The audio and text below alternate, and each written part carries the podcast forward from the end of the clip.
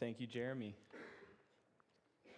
Uh, we are going to be in John 9 today, um, and we will be very heavily in our Bibles. And so, if you were not able to snag one on the way in, uh, we've got some ladies walking down um, the sides. And so, if you would like to have a Bible uh, during the teaching, just throw your hand up, and we will make sure to get one to you guys. And also, just for future, there are always Bibles right next to the door as you guys come in. So, feel free to snag one. And if you do not personally own a Bible, consider this our gift to you. You can take that Bible or take a Bible home for friends. We have many of them, and we are always in a fan of giving away the Word of God to people. So, a few weeks ago, Ann and I had, my wife, had the privilege of going up uh, to visit um, her family that lives in the Portland area. Uh, but it was a unique opportunity for us because uh, she had family in town from California. And we've been married for two years, and having large families, you don't always get to meet everybody, or just kind of the, the meet and greet at the wedding of, Hi, how are you, is about the extent of it. And so it was fun to get to meet um, some aunts and uncles and cousins that I have never met before. Uh, but kind of the joy of having some of these family reunion type opportunities is they always end up bringing up stories of the past, um, stories of grandparents or stories of cousins, and it's fun to just get to sit in and hear uh, the memories as people reflect. Um, and, and I recently heard a story during this time about uh, one of my, I guess, new grandparents, um, one of Anna's grandpas. Uh, when it came to time to get his driver's license, uh, he's he's getting older in life, or he was getting older in life at the time. And so, obviously, the process of getting a driver's license is not as easy um, because they need to make sure that you're still capable um, of, of driving on the roads at a safe, safe opportunity. And so, he had the dreaded job of going to an optometrist to get an eye exam to make sure that he actually can see, uh, that he will be capable of driving and keeping people safe. The thing is, with her grandpa, he had one eye that was, was in good condition um, and one eye that, that, was, that was a little rough. Um, and so he enters into the exam office, you know, and gets through the spiel. And you guys know it always is the huge letter at the top and then slowly gets smaller and smaller and smaller. And so her grandpa comes up, and for some reason, they allowed him to use his hand instead of like the little, little cup thing. And so he, he places his hand over his bad eye and just reads off everything perfectly doing great. Um, and then it comes time to, to do the bad eye. And so he, he steps up, and again, he's using his own hand. And so he comes like this, and as, as the doctor looks away, he just kind of goes, okay. and, just, and just reads through. And, and, and surprising enough, somehow the doctor does not notice that, passes him, and he's able to drive. So when you're in California, watch out, because I guess it's really easy to get your driver's license renewed.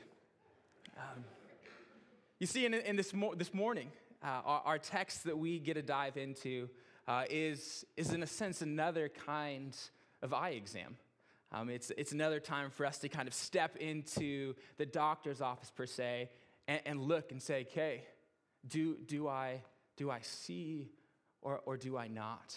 Um, but, but the difference between this exam and the one that Anna's grandpa went through is he was able to, to cheat on that exam to get through.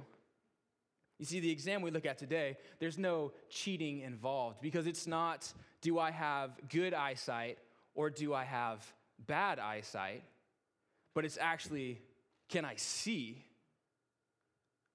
or am I blind? Today, we step into a story of Jesus diving directly into that question.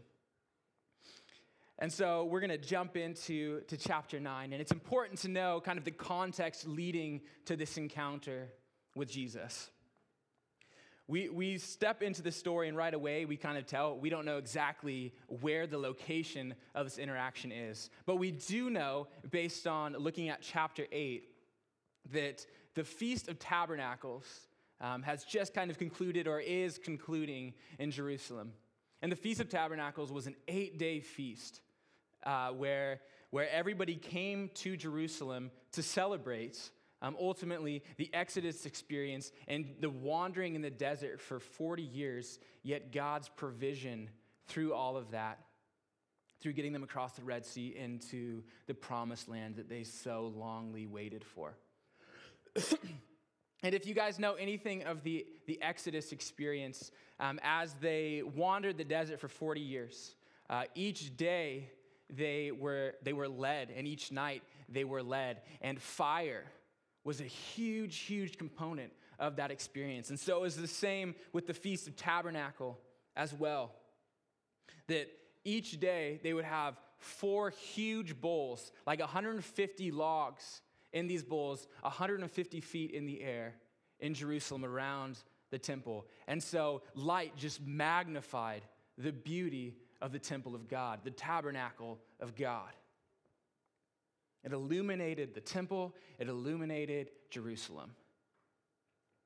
And it's important for us as readers to take that mindset into the text today.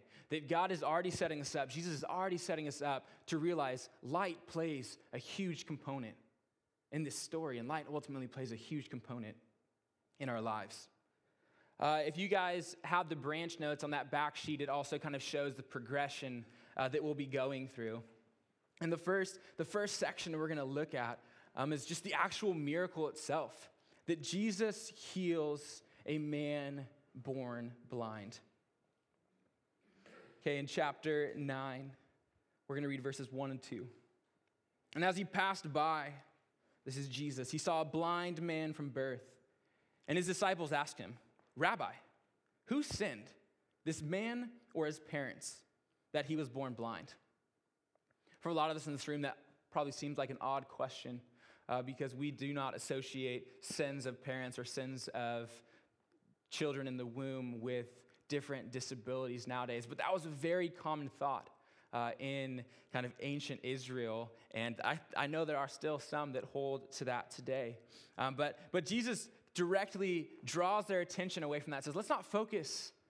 Let's not focus on that reality because there, there's, there's not truth in that statement. But he says in verse 3 that Jesus answered, It was not that this man sinned or his parents, but that the works of God might be displayed in him. You see, Jesus says, No, this man's blind, yes, but it's not because of something that his parents have done. It's not directly related to something that he's done in the womb, but it's actually so that the glory of God may be magnified today. This man is blind so that he might bring glory to God. And then Jesus shows us exactly how that happens. He said, We must work, in verse 4, work the works of him who sent me while it is day. Night is coming when no one can work. As long as I am in the world, I am the light of the world. And then, having said these things, he spit on the ground and made mud with the saliva. Then he anointed the man's eyes with the, blood, with the mud and said to him, Go, wash in the pool of Siloam, which means sent.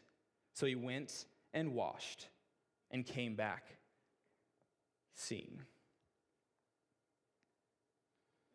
So Jesus proclaims, I am the light of the world. He said it in chapter 8, and he says it again now. And then he proceeds to actually illustrate this point by giving light, by giving sight to a man that was born blind. And so we see Jesus spits on the dirt and puts mud on the guy's eyes, which, if I were the guy that was blind, I would not prefer that. But if I'm getting sight by the end of it, I will take anything thrown on my face so that I can actually see. But at this point, as a reader, we, we ought to be asking, well, why, why does Jesus use mud in this story at all? And, and why does Jesus send him to this, this pool to cleanse himself? Um, and, and why does John actually emphasize that the pool means sent? You see, we've been going through different miraculous stories um, uh, of Jesus in the book of John. And we've seen how, how Jesus is able to heal um, a man's child from 20 miles away just by saying, hey, go, your son is healed. We've seen how Jesus is able to look at a man that is lame and say, get up and walk. And yet here, he spits into the mud or he spits into the dirt to make mud to put it on his face. So why, why the mud? it's, it's important to, to see that his, his emphasis here, Jesus is never just willy nilly in what he does, he has intention. And you see exactly what Jesus did uh, of spitting into the mud and into anointing his eyes uh, was, was against the law to do on the Sabbath. It was against the law to do in what these Pharisees have kind of created for themselves, the kind of the man made laws of how to honor God best. The verbiage used for this making of mud is the exact same thing that they use when it's the kneading of dough, which again, you cannot do on the Sabbath.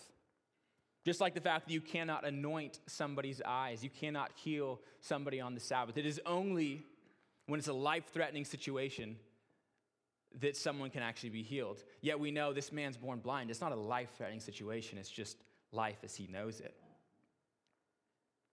You see, Jesus does this to reveal that he is the Lord of the Sabbath.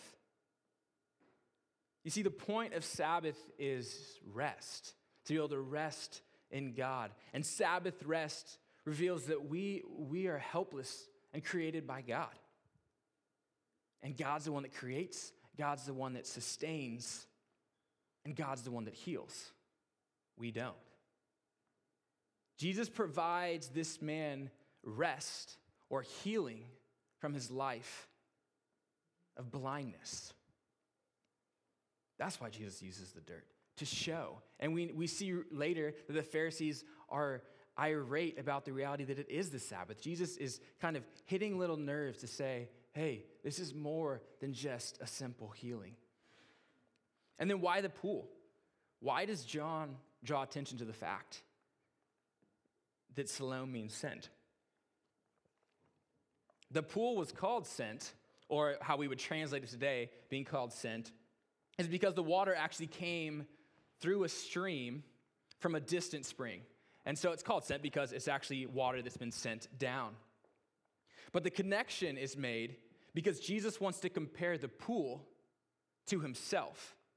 You see, as the pool is called sent, Jesus is the sent one.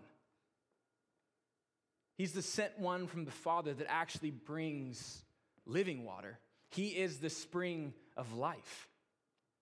And so, as, as the man walks into the pool, it's not walking into the pool simply to be cleansed or simply to be healed, but it's really this representation of Jesus, the sent one, is bringing him life and life to the fullest.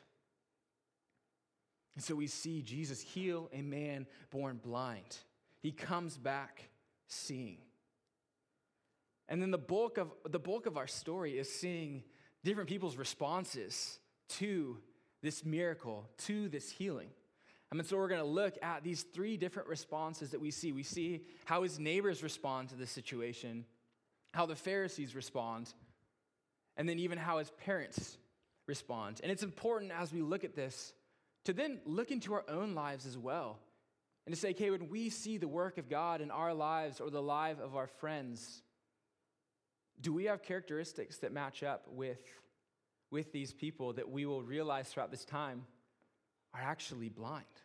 That's the irony of the story is that a man born blind is the one that actually sees Jesus and who he is. Where all these people that are born seeing are blind to the reality of Jesus actually being the Son of God. So we're going to read verses 8 through 13 as we look at the neighbor's response. The neighbors and those who have seen him before as a beggar were saying, Is this not the man who used to sit and beg? Some said, It is he, but others said, No, but he is like him. He kept saying, I am the man. And they said to him, Then how were your eyes opened? And he answered, this man called Jesus made mud and anointed my eyes and said to me, Go to Siloam and wash. So I went ahead and washed and received my sight. They said to him, Where is he? He said, I do not know. So, the first group of interactions we have is with those of the neighbors, which I think is quite telling to see. These are the people that have seen this man for years, sitting on different corners, begging. As they walk to the temple, he's begging. They probably know him by name at this point. I'm sure he knows many of them by name and by the sound of their voice. I'm sure many of them have given him alms and just helped him along the way. And then one day they're walking by and they see the man that was blind. And he sees them. Not only are you a name now, but you're a face. You're a figure. He can touch you, smell you, feel you, see all that you are. And, and what's, what's the response to these people? Some believed that that is the man, but others doubted. Others said, no, that can't be him. It's just somebody that looks like him. I mean, just imagine if over the next year there was a blind man that hung outside of Majestic. And every Sunday, as we come here, we see the man, we say hi to him, we offer him coffee. Again, we probably, you know, throw him a few bucks, take him out to lunch, and then one day he comes seeing. The shock, the awe of that. Yet for some of these people, the response still is no, that's not him. It's just somebody that looks like him. You see, some people, it's just easier to doubt the work of God.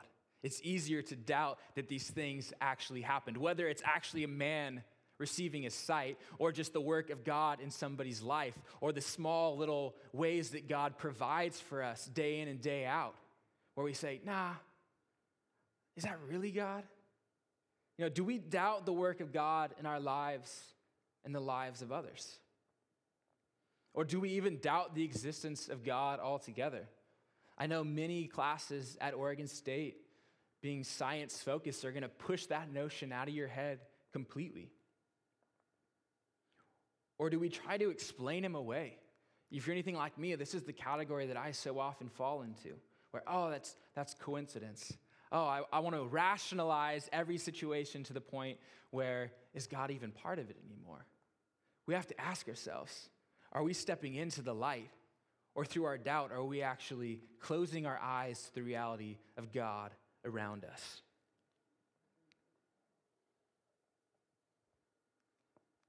And then Jesus, or and then we move forward to looking at the Pharisees' response, the second response. We see doubt from the neighbors.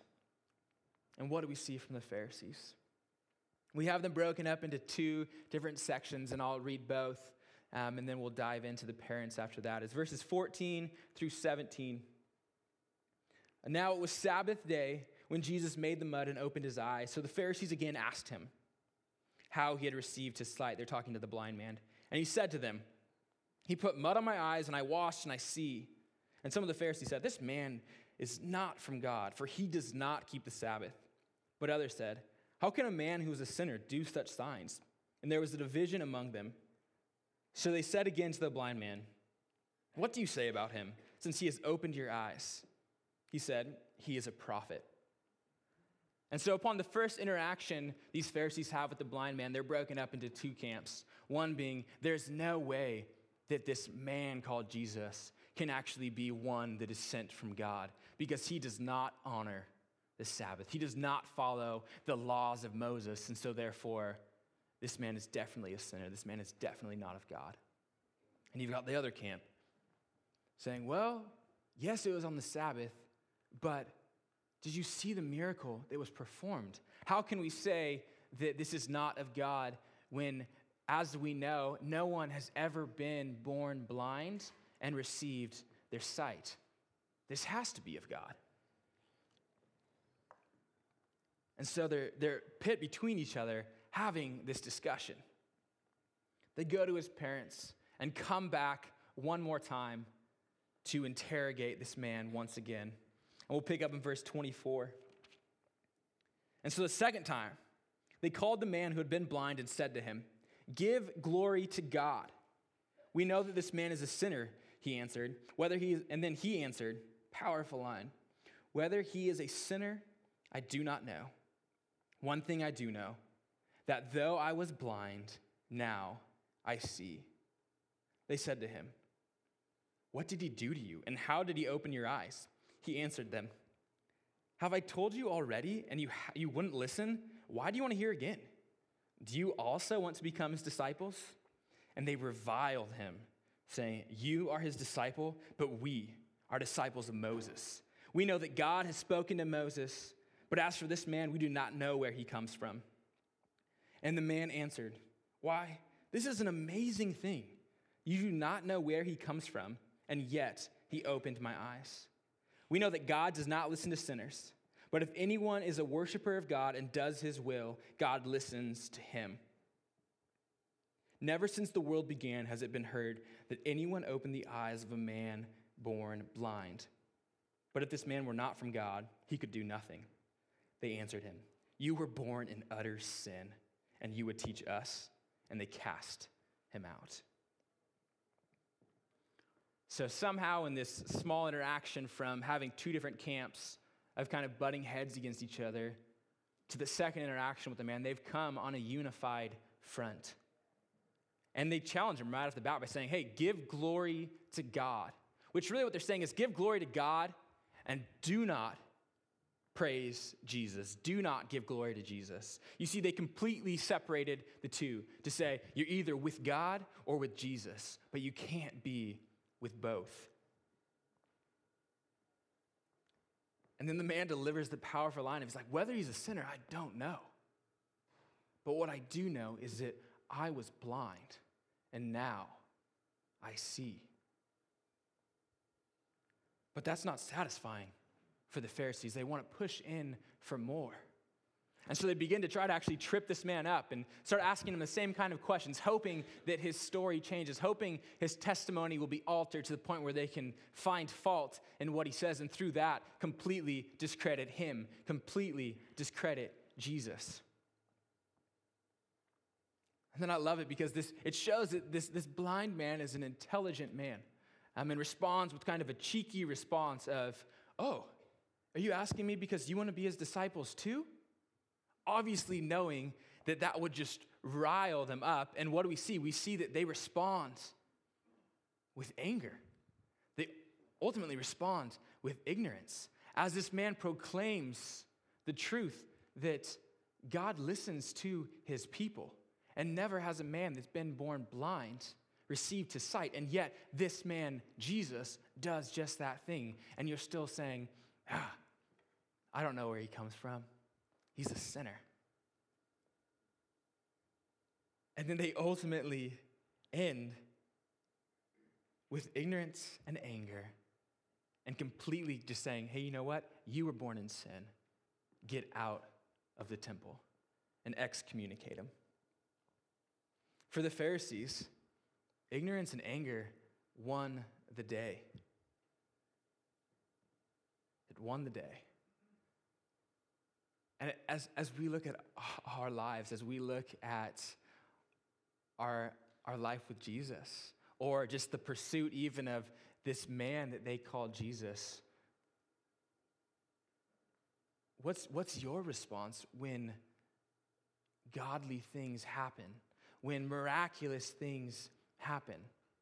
Or when we live our lives, are we such people that we say, hey, we live as if we're really too good for God? Just like the Pharisees. We, we put all of these laws in our own lives, whether they be mandated from God or mandated from, from the United States. We put these laws in our life and say, as long as I live according to this, I am, I am good, because that's ultimately what the Pharisees have created. Or do we ultimately just look at Jesus as a good teacher? And yeah, he's got some solid truth, but, but he, he's, he is a sinner. He's, he's not actually the Son of God. Or to use the sight analogy, I think a lot of times uh, it's easy to kind of turn Jesus into our reading glasses of life. And so for the most time, I don't, I don't need my reading glasses on. And I live life as normal. And then when it comes to something serious, when it comes to something where I actually need to be able to dig in, okay, yeah, I'll put on my glasses, I'll put on Jesus and read a little bit, get what I need, and then take out my glasses and put them away and move on. Do we just use Jesus when he's an opportunity for us? Or do we actually believe he is more? do we actually believe that Jesus can give sight to a blind man? Do we believe that Jesus can give sight to us? And we see the last of the three responses, uh, which is in the middle section that we, we passed over, um, which is that of his parents. In verses 18 through 23, it says, The Jews did not believe that he had been blind and had received his sight until they called the parents of the man who had received his sight and asked him, Is this your son, who you say was born blind? And how then does he now see? His parents answered, we know that this is our son, and we know that he was born blind. But how he now sees, we do not know, nor do we know who opened his eyes. Ask him. He is of age, he will speak for himself. His parents said these things because they feared the Jews, for the Jews had already agreed that if anyone should confess Jesus to be Christ, he was to be put out of the synagogue. Therefore, his parents said, He is of age. Ask him. This is a pretty straightforward narrative that as the Pharisees come to the parents, uh, they really let fear rule the day for them. As Pharisees come asking pointed questions Was your son born blind? Who actually healed him? And the fact that John makes an emphasis to say the fear was rooted to being kicked out of the synagogues points to the fact in reality that his parents, his parents knew who actually healed him. They knew the condition of their son, they knew the reality that now he sees and who it was. They let fear win the day. They let the fear of excommunication ultimately dictate their response. You see, his parents were people that knew the truth, but were not bold and willing to step over that line to be a courageous witness for their son, to be a courageous witness ultimately for Jesus and what he's done and who he is. And so, as we look again at this, this third responder, I challenge us to look at our own lives and say, okay, how do I respond? Do I let fear rule the day? Do I hide the truth of Jesus and what he's done in my life or what he's done in the life of others because I'm worried about being ridiculed or I'm worried about being judged? When I go to a coffee shop and hang out with my friends and we're talking about Jesus, do we kind of talk quietly because we're worried about what those around us will actually think? Or do we not hang out at a coffee shop at all because we don't want to talk about Jesus in a public setting? Do we hide the truth because we're worried about being rejected, just as the parents feared? what are our responses to these three characters? When we see miraculous things happen, when our lives are transformed and the lives of those around us are transformed, how do we respond? Yet the, the beauty of this passage is it doesn't end there. It doesn't end with feeling kind of the weightiness of, oh, maybe I don't respond how I should. But, but Jesus goes on to actually proclaim the reason for this miracle and the reason for him being here. And that's going to be in this last section where when we see the light of the world shine, you receive sight or you are blinded. When you see the light of the world shine, you receive sight or you are blinded. We ought to realize that with the past few weeks and the weeks to come as well, as we look at these miraculous signs, yes, there's so much power in what Jesus actually does, but there's just as much power, if not more, in, in what, what he does actually says. There's profoundness to each of these miracles. You see, this points to a spiritual meaning far beyond just the physical healing of this one man. Jesus did not come into the world to give sight to one man. But he came to give sight and light to the world. And so, in this last section, we really see that we move from a physical blindness to a spiritual blindness. We move from physical healing to spiritual healing. The miracle of the blind man was not so much about restoring his physical sight, though that important, but it's actually about restoring his spiritual sight. Because we know that a blind man can get into the kingdom of God. I mean, Jesus even says it's better to pluck one eye out than to not enter the kingdom of God. Yet we see very heavily here that if we are blind spiritually, I don't even think we want heaven. We won't even be pursuing that. And so, first, we get to see how Jesus responds to this man once he finds him. And we see the beauty and the call for us to actually receive sight, to receive the light of the world.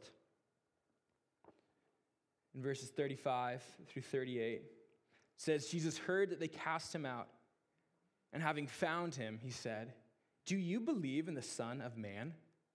And he answered him, And who is he, sir, that I may believe in him? And Jesus said to him, You have seen him, and it is he who is speaking to you. He said, Lord, I believe. And he worshiped him. Lord, I believe. And he worshiped him. You see, in this section, as we look at this man moving really from a physical blindness to a physical sight, we also see just a spiritual blindness to spiritually seeing Jesus for who he is. In this verse, in these verses, we see some components and markers of someone who can truly see, whose eyes have been opened to the light of the world. And it is important to first note that that section starts out with having found him. Jesus intentionally went out of his way and sought that man. See, remember, the man had never seen Jesus before. He had the mud on his eyes and left to go wash himself. And so his interaction with Jesus here is really the first time that he sees Jesus. He doesn't know who he's talking to. Yet we see an element of divine initiative that God goes forward and finds this man. And again, this story is so much more profound than this one man that is blind, but this story is for all of us. And just as Jesus went and sought this man out, he seeks each and every one of you out and says, Hey, I'm willing to put mud on your eyes.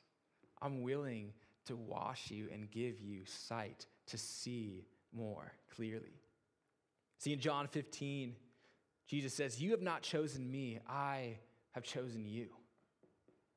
That's the beauty of the light of the world stepping into our world, into our life. And then we see Jesus seek out this man and ask him, Do you believe in the Son of God?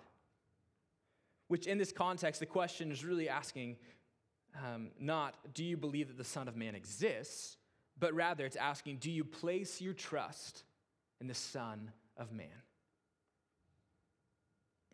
And we see the man's response showing true elements of faith, saying, I'm not quite sure who that man is, but show him to me so that I may believe.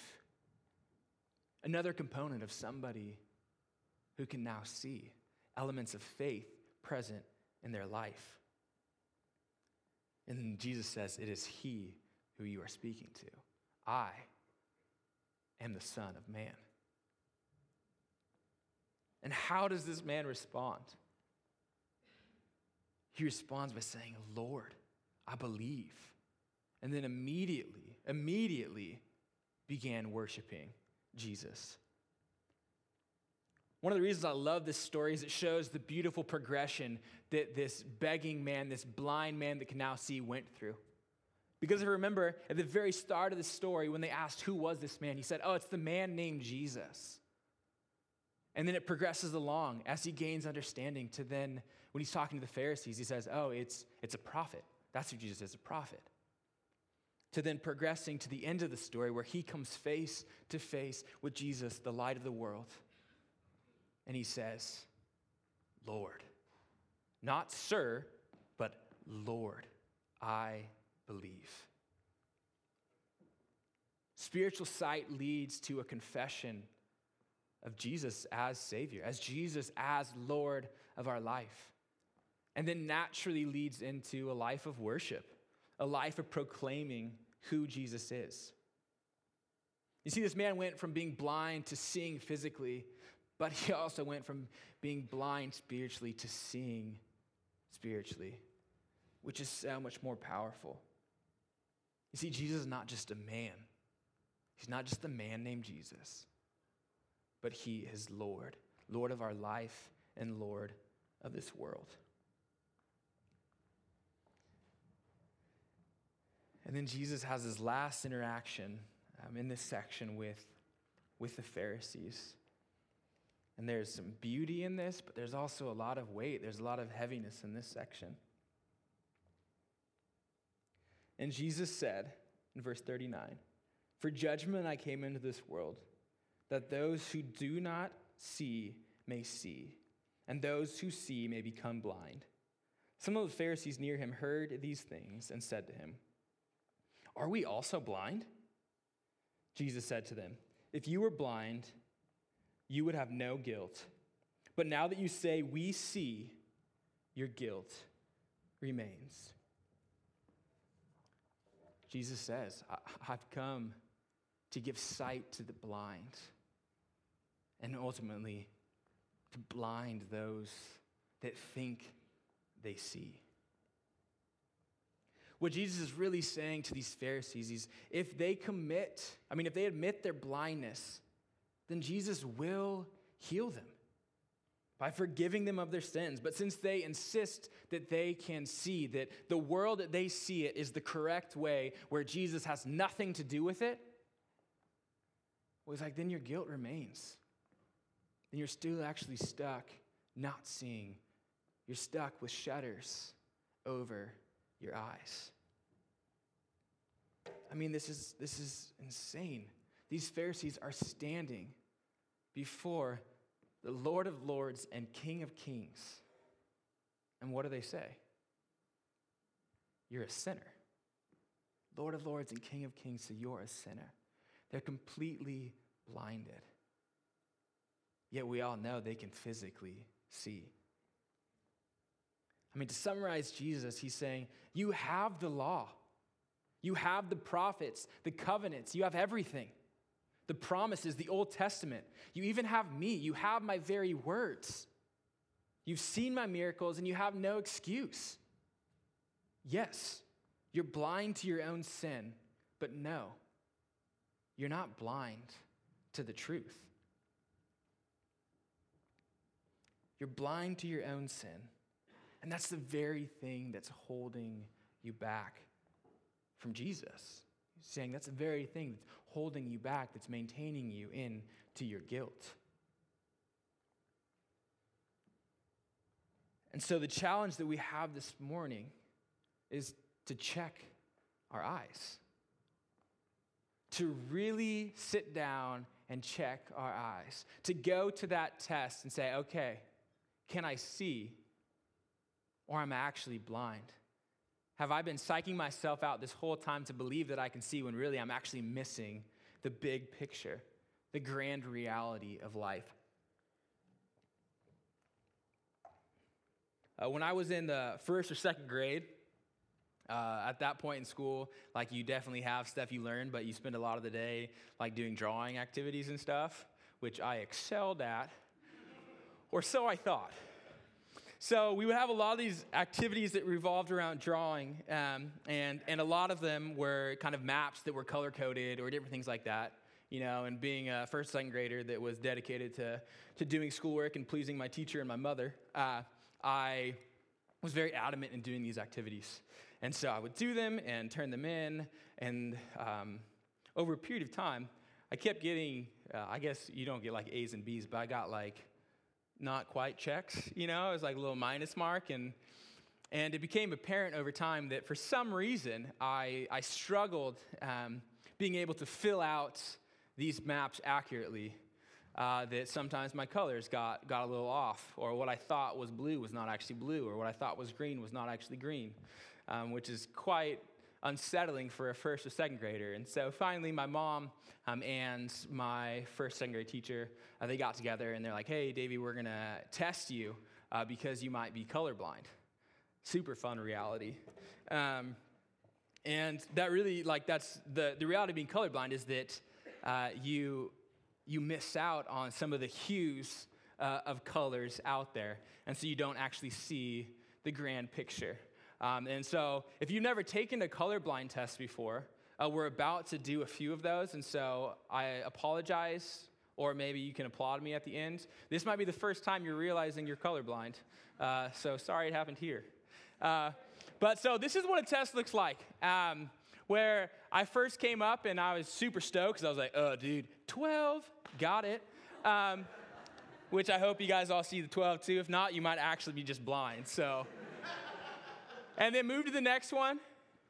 Uh, then I looked at this one, uh, and I was like, wow, that's a lot of circles. Um, but what, what number is present in that? 42. Okay, sweet. Thank you. Did anybody not see that? Oh, see, we're learning. Okay, next one.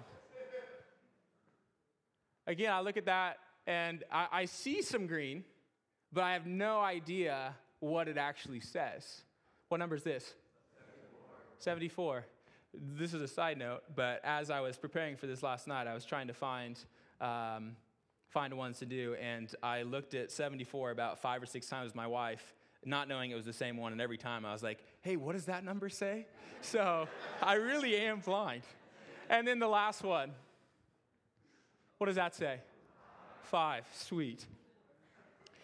Thank you. Um, so that's just a small, small little snippet of what I experienced as a first or second grader, um, of realizing for the first time that, that I am colorblind.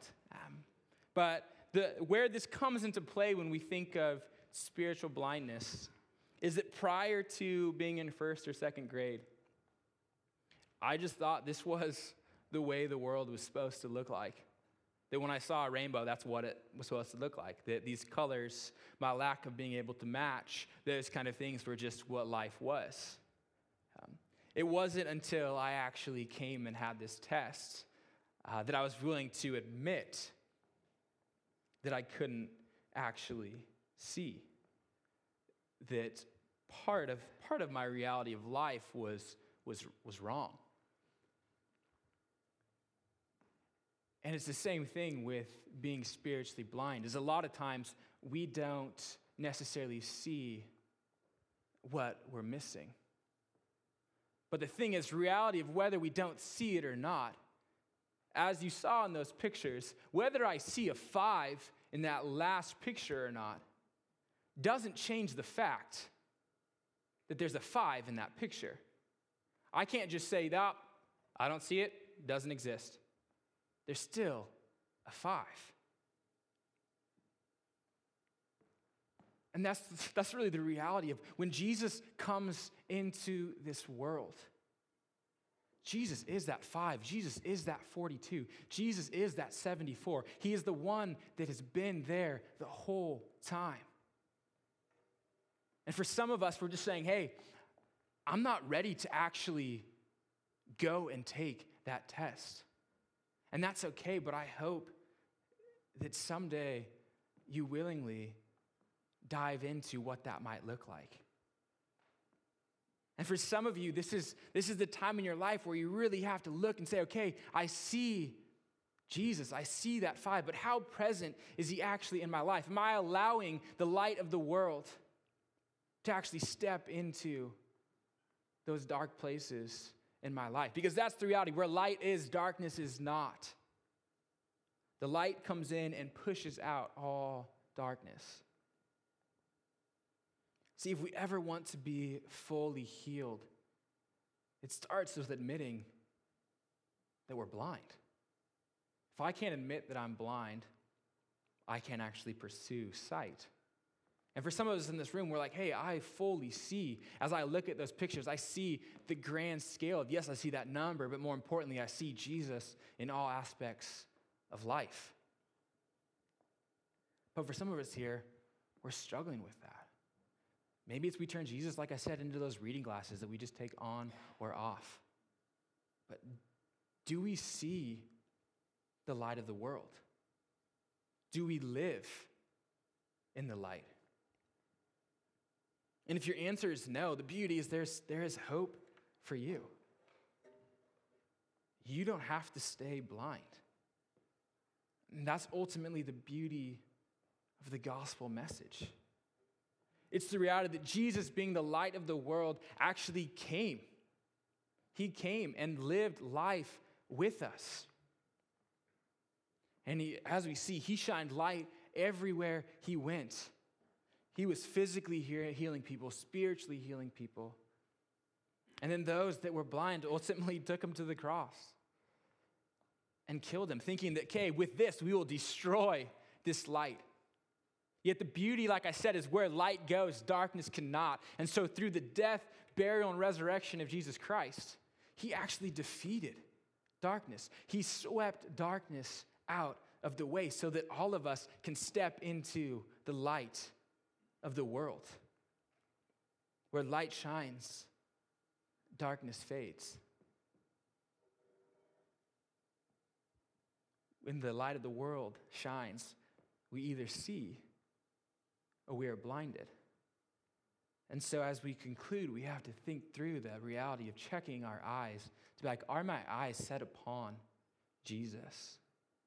As I go through my day, is it every time I look at the world, I see glimmers of Jesus? Every time I see light, I see Jesus? Or is it completely just putting shutters over our eyes to the reality of God at work? You see, this story started with a blind man. And in a sense, this story also ends with blind men. But it's of a worse kind, it's of the spiritual kind. This story starts with physical blindness of one man and ends with spiritual blindness of many. Yet this story does not have to be ours. We do not have to be the blind man. If we look at the huge meta narrative of Scripture, uh, we see in Genesis 1 that God proclaimed light into existence. In Genesis 1, verse 3, he said, Let there be light, and there was light. And God said that the light was good, and God separated the light from darkness. That's the beginning. That's Genesis 1, the light shining over all the world. And there's a lot of mess in the middle. But as we get to the very end, as we look at Revelation 21, uh, we see this said. And this city had no need of sun or moon to shine on it, for the glory of God gives it light, and its lamp is the Lamb. By its light the nations walk, and the kings of the earth will bring their glory into it. And its gates will never be shut by day, and there will be no night there. That's what God is calling us into to step into the light of the world, where we get to bask in the glory of God shining upon us, and where the lamp is Jesus Christ Himself. Jesus wants to heal each and every one of us, to give us eyes to see clearly, to give us eyes to see the light of the world. Lord God,